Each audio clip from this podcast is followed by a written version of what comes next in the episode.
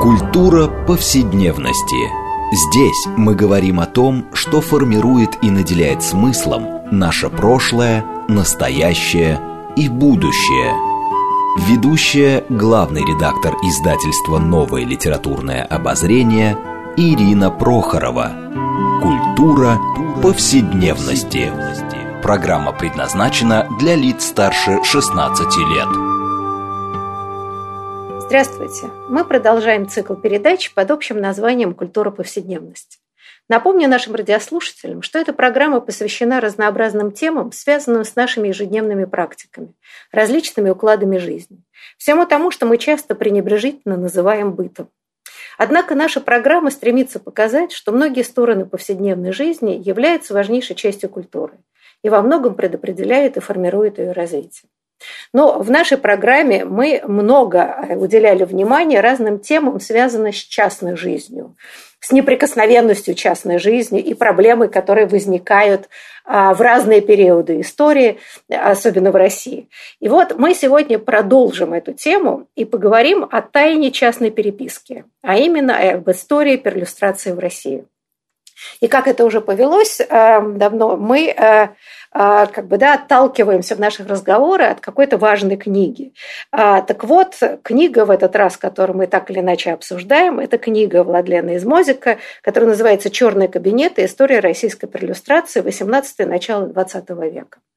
И э, мы на тему перлюстрации и проблемы частной переписки, и как возможно было сохранять ее неприкосновенность, побеседуем с нашими гостями. Это я очень рада, автор книги Владлен Семенович Измозик, доктор исторических наук, профессор Санкт-Петербургского университета телекоммуникаций имени Бонч-Пруевича.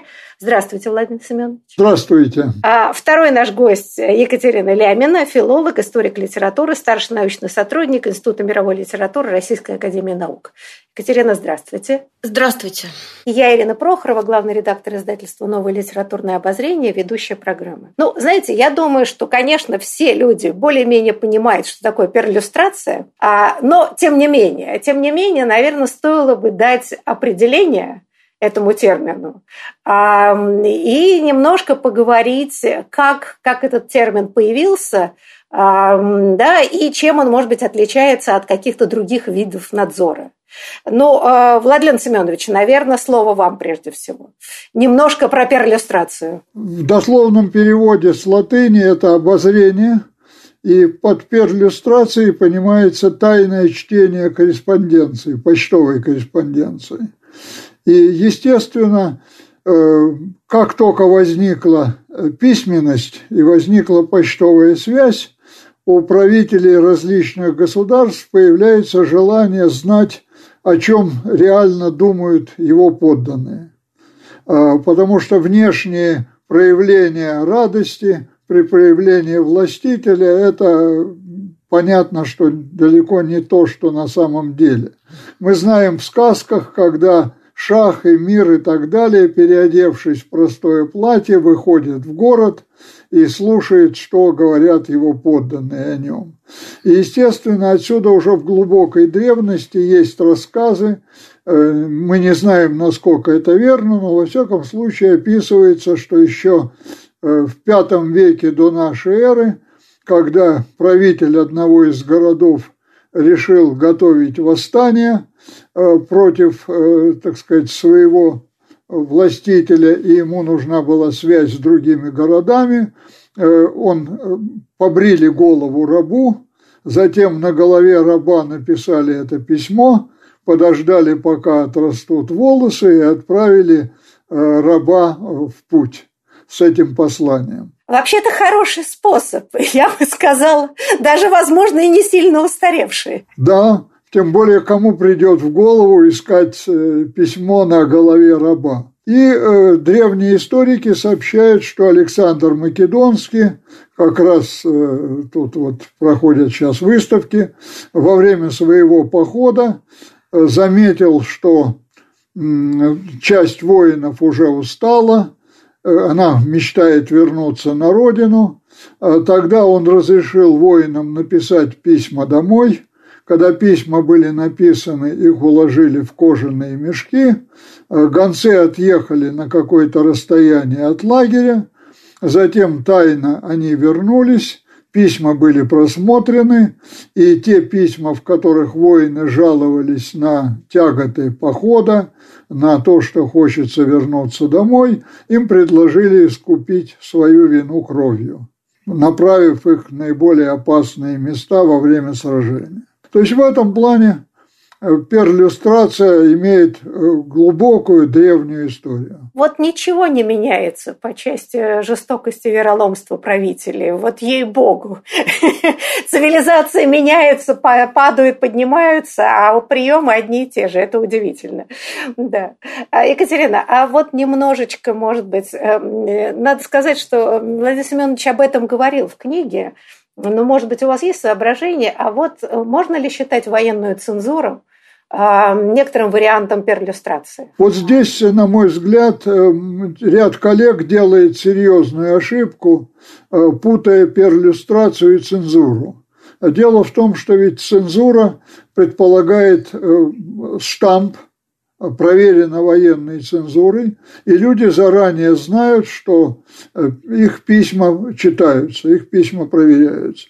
Письма, например, заключенных читались, Э, письма э, вот во время, при наличии военной цензуры. Другое дело, когда цензуры нет официально, а вот письма читаются, поэтому нельзя смешивать перлюстрацию и цензуру. И отсюда второй интересный вопрос о законности перлюстрации.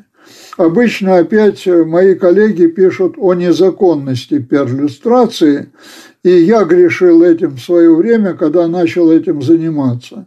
Но если посмотреть уложение о наказаниях, там есть статья, в России была статья 340, часть первая, и я позволю себе процитировать. «Не почитается превышением власти, когда министр или другой сановник отступит в своих действиях от обыкновенных правил – на, э, на случай данному от верховной власти уполномочию. А поскольку Россия была э, абсолютной монархией, и официальная перлюстрация создавалась с разрешения государя, то, по сути, это было законным актом. Ну, то есть, получается, вообще нельзя, но государю все можно. Можно. А, да, и это вот это, мне кажется, это двойственность эм, понимания закона в России, она удивительно тоже живучая, да, что есть уложения, конституции, я не знаю, указы, э, и вы на самом деле много перечисляете. Вот если начинаете смотреть там с Петра, это бесконечные указы всех э, царей, цариц о том, что нельзя читать почту, что ни в коем случае не частную, не дипломатическую, но потом, соответственно, а государю, в общем, можно. Вот это, конечно, забавно. Это как указы во время советской власти, которые не публиковались, закрытые указы. Вот. Они же тоже были законными. Да, но при этом, э, при этом мы их не знали, да, а, то есть и знать не могли, но, но обязаны были соблюдать. Вот это вот как бы, да, тоже замечательная история. Екатерина, а я хотела вас спросить, э, ну, собственно, в продолжение разговора, с вашей точки зрения, да, если как бы тема вам это близка, а, в общем, когда все-таки складывается, ну, такое более-менее современное систему перлюстрации. Я не знаю, может быть, не, в нашей стране это было раньше, где-то в других странах. В общем, вот это в новое время, когда грамотность становится а, почти повсеместной, но, во всяком случае, распространенной, да, и э, надо выяснять вообще, что думают подданные. Вот когда складывается такая реальная система перлюстрации? Ну, по моим представлениям и по тому, что я еще для себя почерпнула в книге Владлена Семеновича, э, это совпадает фактически с началом движения к индустриализации, то, о чем вы сказали, когда э, люди когда класс образованных людей, людей, у которых есть потребность и необходимость в переписке, Э,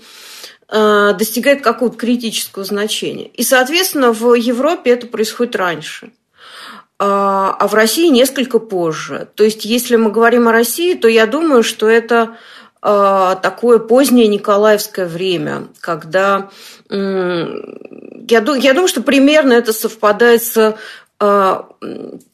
уже тем моментом, когда третье отделение, то есть тайная полиция, учрежденная в 1826 году, уже крепко встала на ноги, разработала систему надзора, усовершенствовала ее, естественно, она была, но она усовершенствована была. И э, вот сюда уже очень хорошо в такую прям кобуру, что ли, какую-то, как пистолет, ложится вот эта сложившаяся, конечно, в общих чертах э, система перлюстрации. Тем более, что, как Владлен Семенович показывает, э, не любил читать перлюстрированную корреспонденцию, выдержки из нее один только Александр Третий. Вот он э, считал, что ему это не нужно, и что он и так справляется. А все остальные охотно читали. И не только читали, а, как я понимаю, комментировали с карандашом в руках, на полях, э, работали с документами таким образом. Так что э, вот я думаю, это примерно совпадающие такие вехи. А, Владимир Семенович, а может быть, вы бы добавили, вот когда складывается такая система полицейского надзора? Кажется, вы писали о том, что это во Франции сложилось, да, во времена... Да, ну, прежде всего, 1628 э, год, когда Ришелье э, приказал, чтобы переписка шла через официальную почту и учредил вот эту секретную комнату на парижском почтамте, и отсюда появилось выражение «черный кабинет». И дальше, в общем, это во всех государствах. Э, Антиох Кантемир, будучи послом в Лондоне, э, посылал письма через, э, по-моему, Францию. Будучи послом во Франции, посылал письма через Брюссель. И в этом плане одной из лучших считалась система перлюстрации при австрийском дворе. Туда, кстати, российские чиновники ездили за опытом в XIX веке. А в России следы ведь прослеживаются тоже уже в XVII веке. Отдельно еще нет системы, но следы уже есть.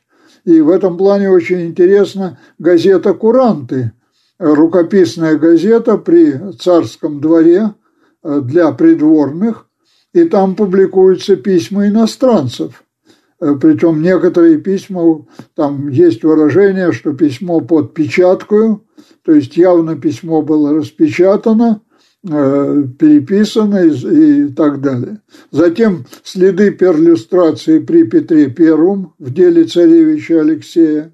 И можно считать, что ну, начинается с дипломатической перлюстрации. Э, в 1742 год Елизавета Петровна Э, которая сама пришла, взошла на престол при содействии, в общем, французского двора, она хочет знать, что пишут иностранные дипломаты. И здесь уже 30 э, стран, дипломаты 30 стран, их письма перехватываются, читаются и так далее. И отсюда проблема еще шифров, потому что дипломаты писали шифрами. И проблема печатей – и привлекаются высококвалифицированные сотрудники, академик э, Гольдбах, затем и Пинус, э, резчики. То есть целый ряд проблем возникает, понимаете? То есть возникает целая индустрия на самом деле вокруг перлюстрации. Ну, не индустрия, я бы сказал, но професси- профессиональный подход, да, э, причем делаются замечания резчику Купе, что вот какие-то печати он вырезал плохо, надо переделать. А скажите, а чисто технически, да, ведь главная была проблема, а, значит, когда стали писать на бумаге, да, запечатывали печатью. Значит, печать надо было как-то вскрыть. А что, потом ее обратно приклеить? Или она портилась, и надо было изготовить ложную печать? Вот эта вот технология любопытна, да, вообще она как осуществлялась? Ну вот если дипломатическая почта, там э, печать снимали, как правило, дальше делали поддельную печать и снова запечатывали и отправляли. Если брать частные письма, э, там э, иногда надрезали конверт сбоку, вытаскивали корреспонденцию осторожно из письма, и э, с ним, причем ведь, понимаете, вставала тоже проблема. Вот, э, ну, можно считать вообще при Екатерине это развивается, продолжается, естественно. Внимание к частной переписке возрастает. И э, в этом плане, наверное, вот тысяча... Да, кстати, Елизавета Петровна уже следит за перепиской будущей Екатерины II. Она дает указание смотреть письма принцессины и ее окружения. Э, но, но надо же знать, что думают. Вот она сделала ее женой э, своего наследника, но надо же знать все-таки, что она на самом деле думает, понимаете? Знаете, я просто немножко перебью вас и не могу не, не процитировать один фрагмент из вашей же книги. Это уже, правда, конец XIX э, века, но, в общем, это не принципиально, да, потому что система работала. Это, значит, «Саратовский дневник», в начале 1995 года опубликовал заметку «Нижегородская жизнь». Да, и, значит, цитата, «По распоряжению господина начальника губернии в Нижнем Новгороде, ввиду предстоящей выставки, открыто, по примеру столиц, охранное отделение для контроля за почтовой корреспонденцией и надзора за внутренним порядком города». Персонал служащих очень велик, и часть его уже начала свои занятия в Нижегородской почтовой конторе. И самое смешное, что, значит, через три недели газета вновь обратилась к этому сюжету, сообщив, что один из обывателей Нижнего получил письмо с вложенной фотографией гусарского офицера вместо посланной ему фотографии племянницы. Да, а в другой семье получили из другого города письмо с фото незнакомой барышни. И, значит, заметка заканчивалась такой э, фразой. Факты в этом роде у нас нередки. Вот. Это, значит, и хотя это все очень обтекаемое, но, как вы, Валерий Семенович, пишете, что газету все равно на 4 месяца закрыли за то, что посмели э, намекнуть на то, что, оказывается, у нас есть перлюстрация. А то мы, извините, не знали. Да? А вот, э, Екатерина, я хотела вас спросить, ну, а с вашей точки зрения, да, но ведь в этом смысле есть комизм ситуации, такой, может быть, трагикомизм, что формально, значит, как бы перлюстрация запрещена, а неформально она существует, э, и при этом все об этом знают хотя делают вид, что этого быть не может. А вот скажите, пожалуйста, а с этой точки зрения, да, люди, подозревая, что их могут читать, все равно ухитряются писать довольно ну, грубо говоря, крамольные с точки зрения власти письма. Вообще, как это происходит? Да, я думаю, что э, люди все-таки писали друг другу, во-первых, потому что у них не было никаких других способов сообщения э, на расстоянии, э, кроме писем. Во-вторых, я думаю, что э, очень многие писали о настолько частных делах, что ну, может быть, даже не просчитывали в уме эту возможность. А, какая-нибудь помещица, которая пишет э, дочери замужней, живущей в другом городе, о том, как у них погнили груши в саду, а, и, например, там утонула какая-нибудь корова, или как был визит соседей, я думаю, что она в простоте душевной пишет, вот как пишет. А, э, и я, честно говоря, не думаю, что такого рода письма читались даже инициативными перлюстратами сколько-нибудь последовательно. Но, конечно, я думаю, что это такая фоновая боль. Знаете, вот а, Пушкин, несомненно, знал, что его письма читаются. Но когда он понял это, вот э, одно дело знать в фоновом режиме, а другое дело столкнуться с этим нос к носу.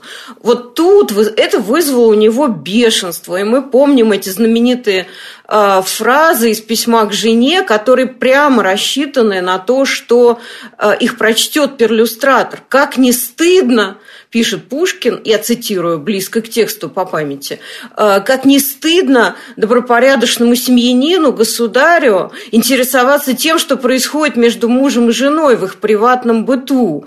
Это позор. Но это как бы э, эмоциональный выплеск Пушкина. А, а дальше это не значит, что он прекратил свою корреспонденцию, что он перестал переписываться со многими своими друзьями, приятелями, деловые письма перестал писать, перестал писать жене. Я думаю, что они вот, ну, как комары, да, а, летом в Подмосковье. От них нельзя никуда деться. Соответственно, вы либо мажетесь спреями каким-то, либо ставите какие-то такие курительные свечки, то есть, ну, немножко фильтруйте базар. Но я думаю, что постоянно это делать невозможно. Я думаю, что только если, если вы ведете какую-то решительно антигосударственную деятельность, вот так вот, а, тогда вы, естественно, не будете прибегать к услугам почты, вы будете пользоваться какими-то другими способами. Вот. А как бы чем, чем больше ответственность э, человека и вовлеченность его в такую деятельность, которая может э, вызвать нарекания со стороны правительства, тем он осторожнее, я думаю. Э, плюс, конечно, это об этом и Владимир Семенович пишет, очень часто они писали в расчете на то, что это будет скрыто, в особенности дипломаты. Отсюда дезинформация, конечно. А скажите, Владимир Семенович, а, ну ведь первое, вот как вы сами говорили, в начале э, прежде всего скрывали дипломатическую почту. Потом стали уже вскрывать частную переписку лиц там, неблагонадежных. А вот частная переписка с какого момента стала читаться регулярно? В смысле, перлюстрация частной переписки, да? Да, да, да. Ну, я думаю, это 1779 год, когда Екатерина II приказала доставлять ей письма с петербургского почтамта. Если до этого она просто писала записки, смотреть э, письма конкретных людей – то вот, пожалуй, с 1779 года начинается уже широкая перлюстрация такой частной переписки. Притом здесь уже появляется вот этот алфавит, то есть чьи письма э, надо смотреть, и письма к этим людям надо смотреть. И случайная выборка. Ну, понятно, что э, при возрастающем количестве почтовых отправлений э, смотреть ну, невозможно даже, ну вот по моим подсчетам, где-то один процент э, во второй половине XIX века примерно э, смотрит писем, понимаете? И в этом плане самое большое вот количество в 20 веке за год посмотрели миллион писем. Но ведь из миллиона писем еще надо сделать выписки, а там всего где-то ну, 14 тысяч выписок. Кстати, число чиновников же было небольшим. Самое большое – 40 с небольшим человек э, в начале 20 века. И цензор мог... Кстати, что интересно, и в XIX веке, и в XX, и при э, царской власти, и при советской цензор мог посмотреть где-то 250 писем э, за рабочую смену. Ну, а дальше уже невозможно, это правда, утомляет. да. Понимаете, да, вот поэтому вот это... Плюс я бы отметил задачи перлюстрации какие. Значит, это контрразведывательное. Это вот чтение писем иностранных дипломатов, поиск шпионов и так далее.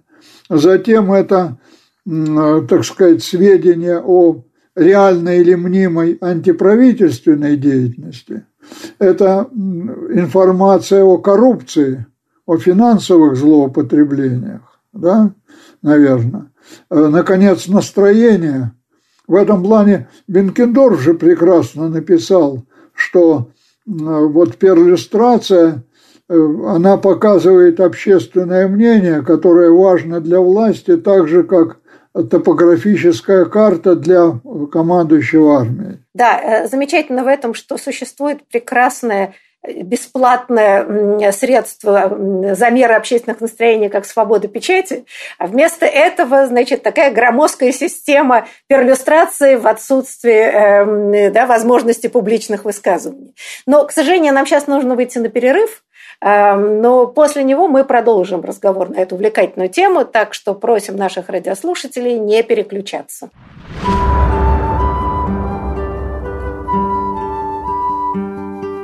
Здесь мы говорим о том, что формирует и наделяет смыслом наше прошлое, настоящее и будущее. Культура повседневности. Мы продолжаем нашу программу в рамках проекта «Культура повседневности». Напомню нашим радиослушателям, что мы сегодня обсуждаем проблему тайны частной переписки, а именно историю перлюстрации в России. А, и напомню также, что мы беседуем с нашими гостями. Это э, Владлен Семенович Измозик, доктор исторических наук, профессор Санкт-Петербургского университета телекоммуникации имени Бонч-Бруевича. Он автор книги «Черные кабинеты. История российской перлюстрации 18 начала XX века. И второй наш гость Екатерина Эдуардовна Лямина, филолог, историк литературы, старший научный сотрудник ИМЛИ РАН. Я Ирина Прохорова, главный редактор издательства «Новое литературное обозрение», ведущая программы. Но э, вот, знаете, хотела задать вопрос, Екатерина, может быть, вам, исключительно как бы в обсуждении. А, но вот, значит, да, в разных странах э, перлюстрация существовала и, подозреваю, существует, да, в каких-то других формах.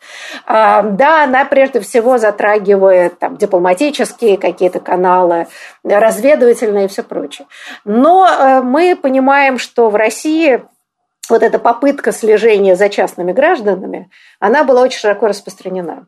А вот все-таки мне интересно, здесь просто для меня вопрос, насколько вообще эффективна а, была перлюстрация как способ а, понимания общественных настроений? Учитывая, вот как пишет э, Владлен Семенович, что э, ну, частную переписку там огромный поток, но выборочно так иногда выбирали просто из кучи, а вдруг что-нибудь попадется. Вряд ли это может быть репрезентативно, как мы сказали сейчас. Вот ваша точка зрения. Ну, с моей точки зрения, они пытались это сделать более или менее э, оправдывающим вложенные средства, труд и посаженные диоптрии глаз цензоров, читающих по 250 писем, разными, замечу, почерками, э, разной степенью аккуратности написаны. Это ужасный каторжный труд, конечно. А, для этого, в частности, существовало то, о чем э, Владимир Семенович сказал, упомянул, это вот реестры людей, которых имеет смысл пробивать, как мы сейчас бы сказали, проверять на крамол какую-то, которую они пишут. Но вообще, конечно, эта машина столь же громоздкая, сколь и э, отдача от нее довольно маленькая. Ну хорошо, надзирающие органы узнают – Э, о том, что э, значит, подведомственные, э, находящиеся под колпаком люди что-то такое написали. Но ведь все равно это письмо придется отправить по назначению. Вот, кстати, может быть, Владимир Семенович потом скажет, они, насколько широка была практика того, что письма не доходили до адресата, вовсе не доходили, вообще. Хорошо, а, а, но, как правило, люди же видят, что письма читаны кем-то еще. Значит, они перестают писать, или на какое-то время перестают писать столь откровенно, или переходят на другие каналы а, доставки, да, с, с оказией, с нарочными, как-то иначе. То есть э, отследить, когда человек подстроится к изменившейся задаче, на самом деле невозможно. Поэтому Э, я думаю, что перлюстрация имела смысл в сочетании с другими э, способами надзора, а именно с шпиками, с выслушиванием частных разговоров, со слежкой за уже вполне такой э, профессиональной слежкой за людьми, которых э, высшая власть подозревала в каких-то противоправных действиях, тех или иных, политические ли это, финансовые ли это махинации, или это просто криминальные какие-то элементы. Плюс э, доносы на основании которых тоже создавалось какое-то представление об общественном мнении. Но вы совершенно правы в том, что, конечно, доносы доносами, люди их всегда пишут, по-моему, во всех странах. А, э, перлюстрация, перлюстрация, слежка слежкой, но откройте канал, э, да, снимите цензуру, позвольте газетам печатать письма граждан.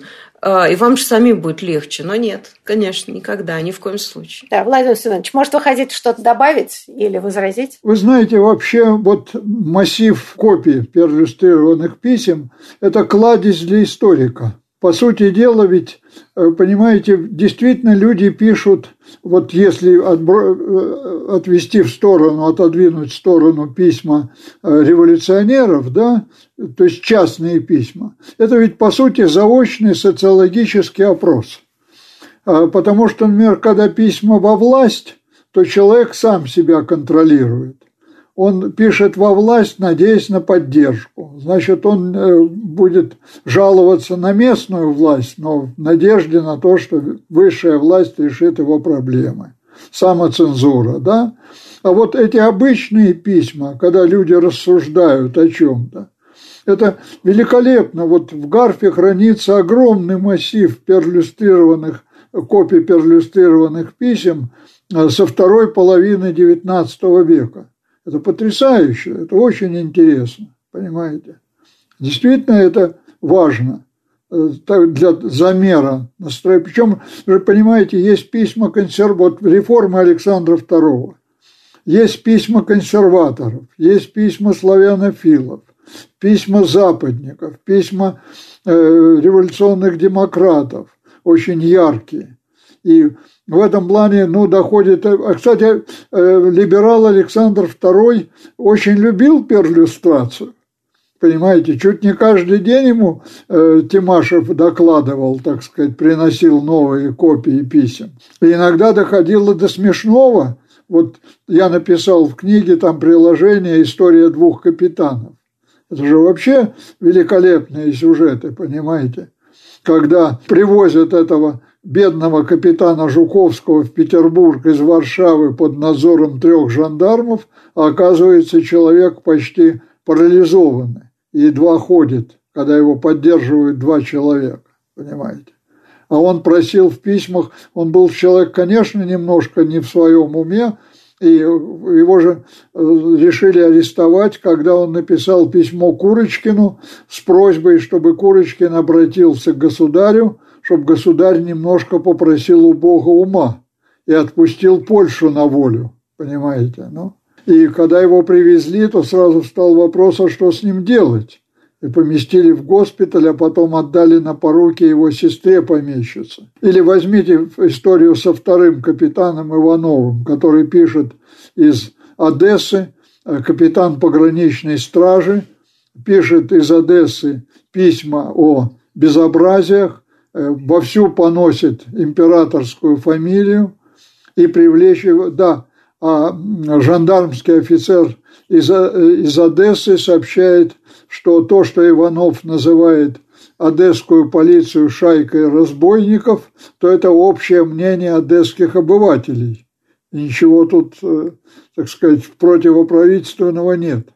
А привлечь его нельзя, потому что перлюстрация э, – тайное учреждение, и это не может быть, а кроме того, что он пишет в письмах, он никак это не проявляет в разговорах, и власть, и Александр накладывает резолюции. Опять этот Иванов, что с ним делать? Притом уже сама система, понимаете, он приказывает уволить его из пограничной стражи, но выселить из Одессы его невозможно. Это уже время великих реформ и так далее. Понимаете, вот здесь власть сталкивается с такими интересными проблемами. Э, ты знаешь, что этот человек настроен антиправительственно, а привлечь его невозможно, нет э, реальных действий, кроме писем. Да, но вот это любопытно, да, несмотря на всю эту значит, огромную работу по выяснению общественного мнения, вот монархия пала, потом пала империя, потому что по-настоящему да, настроение невозможно было замерить э, путем доносов, перлюстрации и прочие вот этих, так сказать, громоздких средств контролирования да, или выяснения отношений. Но вот здесь мне очень интересно вообще художественная литература. Катя, это к вам вопрос. Да? А, но а, вообще, значит, э, в школе мы проходим, и проходили, наверное, и сейчас проходят ревизор, где, собственно, центральное, да, вот э, такое акме всего этого, этого почмейстер, который прибегает и, соответственно, читает перлюстрированное письмо этого самого ложного ревизора. А, и когда я читала книгу, знаете, э, я вдруг совершенно по-другому посмотрела на это хрестоматийное произведение. Да? А, а вообще, грубо говоря, хочется спросить, как дозволено было показать это на сцене? То есть формально-то перлюстрации у нас вроде как нету. Катерина, вот э, с вашей точки зрения, как это рассматривалось современниками и начальством, позволяющим к показу этой самой пьесы? А, ну, смотрите, я, я думаю, что здесь много интересных всяких штук. Во-первых, а, замечательно, что Владлен Семенович открывает цитаты из этого ревизора, э, из диалога Городничего. А нельзя ли как-нибудь так аккуратненько распечатать и узнать, что там пишет? А, таким образом, это эпиграф, конечно, совершенно не только к XIX веку или к XVIII, вообще к тому, о чем рассказывается в книге. Э, это, во-первых, это очень здорово. Во-вторых, я думаю, что э, Гоголь э, сыграл в каком-то смысле, и ревизор был допущен к постановке на сцене, как раз третьим отделением, кстати говоря, которое дозволяло к постановке пьесы не э, обычной цензуры. Благодаря тому, что э, это, что называется, отдельные недостатки. Перегибы на местах, как у нас бы сказали. Да, вот, вот то, что называется, то, что Владимир Семенович называет инициативной перлюстрацией. А, ведь э, скажем, дойди это до какого-то разбирательства, почмейстер дурачок сказал бы, да мне Городничий приказал. Да Городничий бы, естественно, тут же отрекся от него и сказал бы, как неужели я мог бы э, такое приказать? Да что вы, что ж я законов, что ли, не знаю? Это вот этот дурачок э, жалкий, значит, и так далее. Э, то есть э, я думаю, что Гоголь, так сказать, естественно, он-то писал об этом как о неизбывной черте русской жизни, что таких почмейстеров в каждом этом самом городе, откуда три года скачи, ни докуда не доскачешь, каждый, каждый, все распечатывается, тем более с гоголевской паранойей, который, он сам считал, что его письма распечатываются, и был иногда намеренно, уж на, на, намеренно неясен в своих письмах. А, вот, а, это с одной стороны, а с другой стороны, он проскочил, и пьеса стала хрестоматийной благодаря тому, что это все-таки 1836 год, и император, как известно, присутствовал на премьере, похлопал, очень смеялся и сказал, что ой, как всех, значит, продернули здорово, и мне больше всего досталось. Это такой настрой на исправление, значит, отдельных недостатков и перегибов на местах, что вообще у нас все хорошо. Но вот от таких вот мы искореним, да, обсмеем их, а, покажем, какие они жалкие, как, какие они э, бессмысленные и так далее. То есть э, Гоголь, конечно, ну, как всегда, он рисует абсолютно тотальную картину э, ужаса вообще-то. Но э, ему удается это сделать достоянием общественности, а не подпольной литературой, Э, за счет установки на комизм и на то, что государство как бы не может вот такую мягкую сатиру на недостатки запрещать. Как мы помним, когда Гоголь взялся за дело э, уже с более радикальными намерениями, а именно написал как раз э, письма «Выбранные места из переписки с друзьями». Вот эти выбранные места, мне всегда казалось, что это заголовок для перлюстрационного дела. Да, вот те самые скопированные выбранные места. Но я думаю, что, может быть, Гоголь не имел в виду такой резкой шутки. А, вот тут-то цензура уже взялась за него, и потому что он стал предписывать какие-то директивы. Сделай власть вот это, сделай власть вот это. А когда так отдельно посмеяться над дурачком Э, почмейстером, ну, вот, видимо, так можно. Э, ну, и опять-таки, это еще такое николаевское время. Я думаю, что в 48 году, в 49-м, вообще в мрачное семилетие, такая э, комедия бы не, не была дозволена к постановке. Вот это мое убеждение. А вообще про перлюстрацию в русской литературе, на удивление, мало. А, вот а, Владимир Семенович приводится... По понятным, по, по понятным причинам, в общем. Естественно, да. Э, Владимир Семенович приводит цитату из э, Салтыкова-Щедрина, из Помпадуров и Помпадурш. А, там это действительно есть как бы дальше, если покопать э, того же Салтыкова-Щедрина, самого, так сказать, убийственного сатирика XIX века, нет, особо нет. То есть где-то там в намеке есть, но открытым текстом, как вы сами сказали, по понятным причинам, очень мало. Ну да, это как бы классика э, российской жизни – что есть целый пласт реальности, который существует, и современники его знают, но следов в культуре формальных да, почти не остается. Да, и это, кстати говоря, создает некоторые драматические последствия дальше, потому что реконструируется прошлое по вот этой недосказанной да, а, ситуации. Да, и начинается такая некоторая идеализация, потому что об этом не говорилось, не писалось, но вроде бы как этого и нет. Но а, мы невольно подступаем к XX веку, а именно к советскому периоду. И вот здесь хотела спросить э, как раз Владимира Семеновича, а что же у нас происходит, когда большевики берут власть? А, они порывают вроде бы со старым миром, до основания его разрушают, строят, значит, желают строить свободное общество и так далее. А что у нас происходит с перлюстрацией? Э, в этом плане, вы знаете, э, когда я защищал свою докторскую в 95 году, политический контроль э, в Советской России в 17-1928 годы, и как раз перлюстрация была одним из моментов, э, и я понял, что большевики ничего нового не выдумали, но они придали масштаб и размах.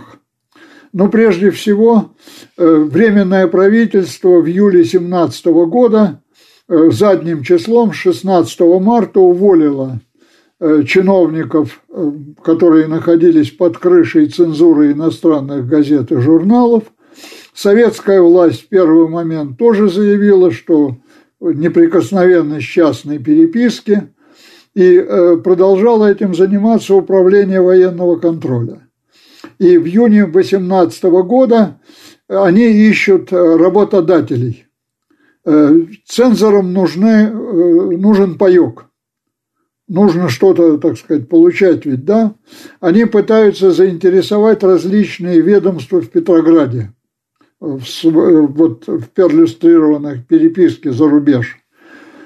И э, когда одна из учреждений отказалась от их услуг, они обращаются в Совнарком Владимиру Ильичу Ленину и получают в ответ письмо за подписью Горбунова, секретаря Владимира Ильича, что Владимир Ильич им желает продолжать их полезную и нужную деятельность и просьба связаться с ВЧК. Вот. Э, установить контакт с ВЧК. Э, вводится военная цензура, сначала именно цензура, но в 1919 году цензура становится перлюстрацией, то есть цензура становится тайной. Никаких отметок на конверте, подчеркивается, что никаких, э, так сказать, это закрытое явление – и в этом плане уже даже цензура военной переписки в Красную армию из Красной армии становится перлюстрацией. Повторяю, никаких отметок, никаких штампов и так далее. В 2020 году это переходит из ведения Красной армии в ВЧК, в особый отдел. И, естественно, уже э, начинает этим заниматься, при том в какой-то момент в 120 городах существуют эти пункты. Любопытно, что в 22 году в связи со скандалом вскрытия дипломатической почты работает комиссия Политбюро ЦК, ставит задачу добиться стопроцентного качества чтения. Это имеется в виду сделать так, чтобы незаметно было, да? Качество чтения, да? Понятно. Ну да, стопроцентное качество, чтобы было. Иначе же нехорошо, надорванные конверты, смещенные штампы и так далее. Привлечь старых специалистов, в том числе вот двоих специалистов я знаю, барон Тизенгаузен, но они где-то года полтора работали. Ну вот. И в этом плане все время, понимаете, если я говорил уже э, перед, вот в начале 20 века, самое большее читали миллион писем в год – то в голодной советской России в 24 году было прочитано 5 миллионов писем и 8 миллионов телеграмм. И второе важнейшее отличие. Царская перлюстрация практически не читала писем рабочих и крестьян, за редчайшими исключениями. Теперь, естественно, советская, советские цензоры читают вовсю письма из деревни в город, из города в деревню, в Красную армию, ну и так далее. И письма за рубеж. И вот здесь прелесть была в чем? Если э, часть людей догадывалась о перлюстрации корреспонденции, идущей за рубеж, заграничной переписки, то здесь люди ну, совершенно не... Вот они пишут обычные письма – родственникам в армию и так далее. Голод в деревне или там что-то еще, да? То есть совершенно искренне это пишут. Ну, вот прекрасные письма красноармейцев. Э, я служу э, на э, форту в Кронштадте. Здесь много взрывчатки. Если надо, в деревню привезу. Ну, нормально, ну что же, действительно. Ну, пригодится, понимаете. Или письма домой. Хочу в отпуск. Но напишите письмо, что сгорела изба, умер кто-то из родственников. И мне дадут отпуск тогда. Понимаете? Опять, в этом плане прекрасные письма, э, в этом плане плюс Понимаете, если в середине 20-х читалось примерно 10-15% писем в Красную Армию, то во время хлебного кризиса 28 года циркуляр требует читать 100% писем в Красную Армию. Я не представляю армию людей, армия людей, которая этим занималась, э, да, вместо того, чтобы заниматься делом, так сказать, да, вот они это читают и, и что, составляются рапорты? Вообще, чем, ну, как бы, да, арестовать всех невозможно при чтении такого количества. Но что? Письма резкие не, э, не выдавать красноармейцам, конфисковывать. А, есть... Они же боятся, понимаете, власть в этом плане все 20-е, да я думаю, 30-е годы боялась собственного народа. Она же чувствовала себя как на оккупированной территории. Они же помнили февраль 17 года когда все рухнуло за пять дней. И в этом плане они э, боялись этого, естественно. Отсюда вот это массив перлюстрации огромный, конечно. Знаете, ну, в общем, действительно, эта тема неисчерпаемая, а главное, мне кажется, проблема перлюстрации э, в каком-то смысле вечная. А, но вот, к сожалению, программа наша подошла к концу, а мы еще много что не успели обсудить. Но я полагаю, что, во-первых, а, многие, может быть, захотят прочесть книгу, и там найдут поразительное количество и примеров, и цифр, а, и вообще посмотрят немножко на историю нашей страны вот с этой точки зрения, довольно специфической, но очень важной. Ну, а я хотела поблагодарить наших гостей. Большое вам спасибо за интересный разговор и надеюсь до будущих встреч. Спасибо, всего доброго. До свидания.